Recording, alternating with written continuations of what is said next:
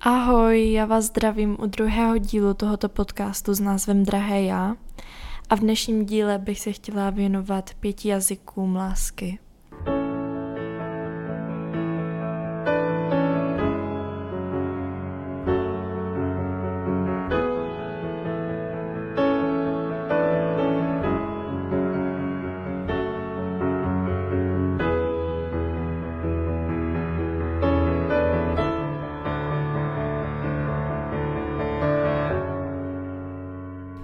Já jsem docela dlouhou dobu žila v tom, že když lidi v mém blízkém okolí nedělali to, co já chci, takže mě vlastně nemají rádi, že mě nemilují. A najednou toho bylo tolik, že jsem tu lásku nedostávala ze žádné strany a cítila jsem se nemilovaná a vlastně absolutně zbytečná. Tak jsem začala hledat odpovědi. Odpovědi na to, proč mě vlastně nikdo nemá rád. A našla jsem je a o to bych se s vámi dnes chtěla podělit.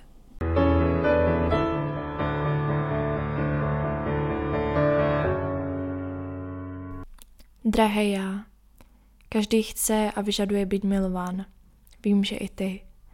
Je důležité, abys pochopila, jak si vážit toho, že jsi milována, ale také, jak správně milovat ostatní. Je spousta podob lásky, spousta možností, jak ji vyslovit. Měla by se naučit, jak lásku přijímat a najít svůj způsob, jak ji umět dávat. Celkem by mělo existovat pět jazyků lásky. Nikdy nebudeš mluvit jen jedním. Máš svůj osobitý způsob, jak sdělovat náklonost k někomu jinému, ale měla bys je znát všechny, abys dokázala vnímat, jakým způsobem ti ukazuje náklonost tvůj partner. Možná ti sděluje tak, jak ty to neumíš. Každý lásku projevujeme jinak, ale všichni si zaslouží být naplnění touto emocí. I ty. Vím, že jsi dlouhou dobu myslela, že jsi milována a žila ve své bublině plné iluzí a tvých smyšlených obrazů. Díky tomu si zapomněla, jak dávat lásku jiným, svým rodičům, kamarádům, dokonce i sama sobě a když se ve tvém životě ukázal člověk, který tě skutečně miloval a dával ti to najevo každým gestem, nevěděla si, co to znamená. Prosím, neplakej, proto ti píšu, abych ti ukázala, jak se znovu naučit milovat, jak to dá najevo a uznávat jazyk lásky i od jiných. První jazyk lásky bychom mohli pojmenovat jako ujištění. Nějací lidé rádi ukazují lásku prostřednictvím frází jako miluji tě a vážím si všeho, co děláš. Pro takové duše jsou slova silnější jak činy a musí to slyšet. Vyžadují, aby jim jejich partner dával hlasitě najevo jejich lásku a ujišťoval je o jeho citech. Stejně tak jsou pro ně důležité i pochvaly. Nesmíš očekávat, že tvůj partner si je vědom tvých myšlenek a pocitů. Musíš je umět vyslovit. Každý občas chceme slyšet něco hezkého. Kvalitní čas je dalším z jazyků lásky. Je to jazyk o společném času s partnerem. To neznamená jen občasný čet. Je to čas, kdy je tvůj partner tvým hlavním bodem. Lidé, co mluví tímto jazykem, zastávají názor, že společně strávený čas a společné aktivity jsou dokladem, že nám na někom záleží. Tyto duše vědomě dávají svou plnou pozornost na svého partnera. To znamená, že vypnou televizi a odloží telefon, aby mohli mít společnou chvíli se svou polovičkou s veškerou nezbytnou pozorností.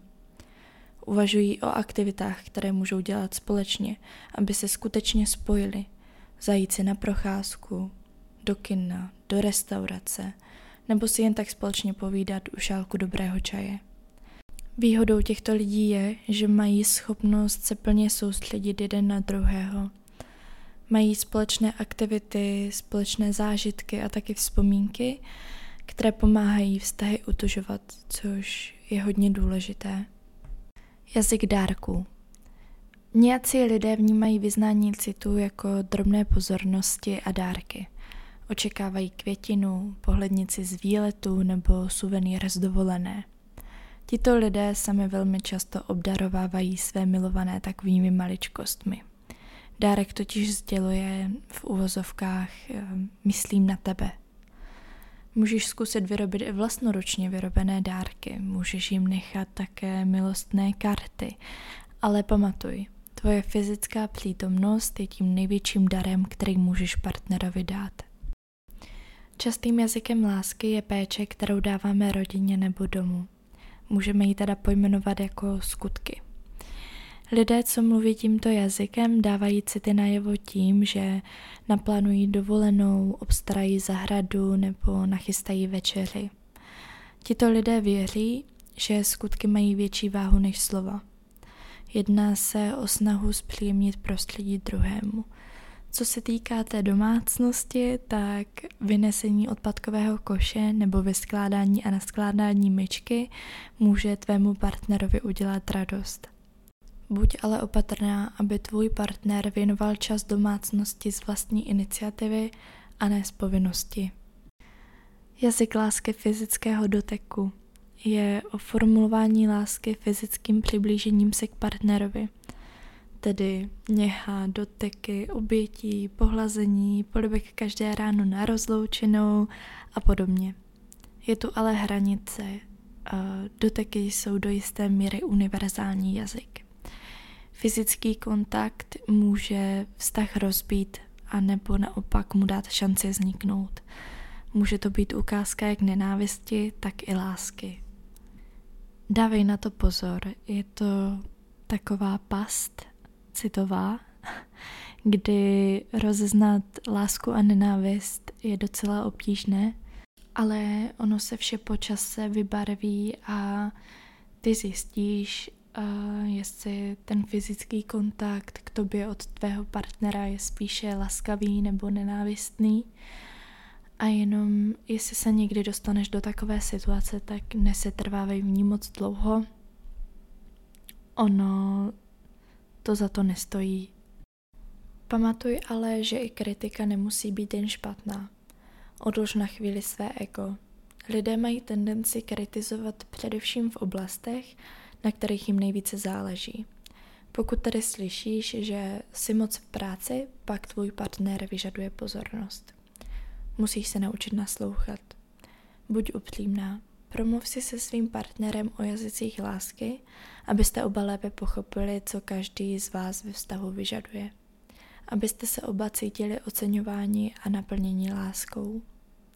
Prosby jsou návodem, který ukazuje, jak milovat – zatímco požadavky jsou pro lásku bariérou.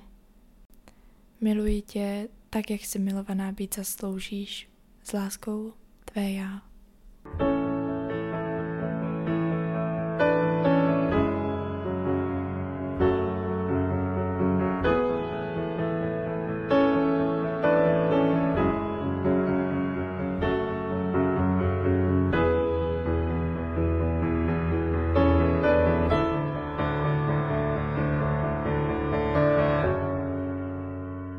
Já bych jenom takhle nakonec chtěla sdělit, že nezbytnost cítit lásku a mít naplněnou citovou nádrž není pouze dětský fenomen a nevždy je láska tak růžová jako v dětských pohádkách.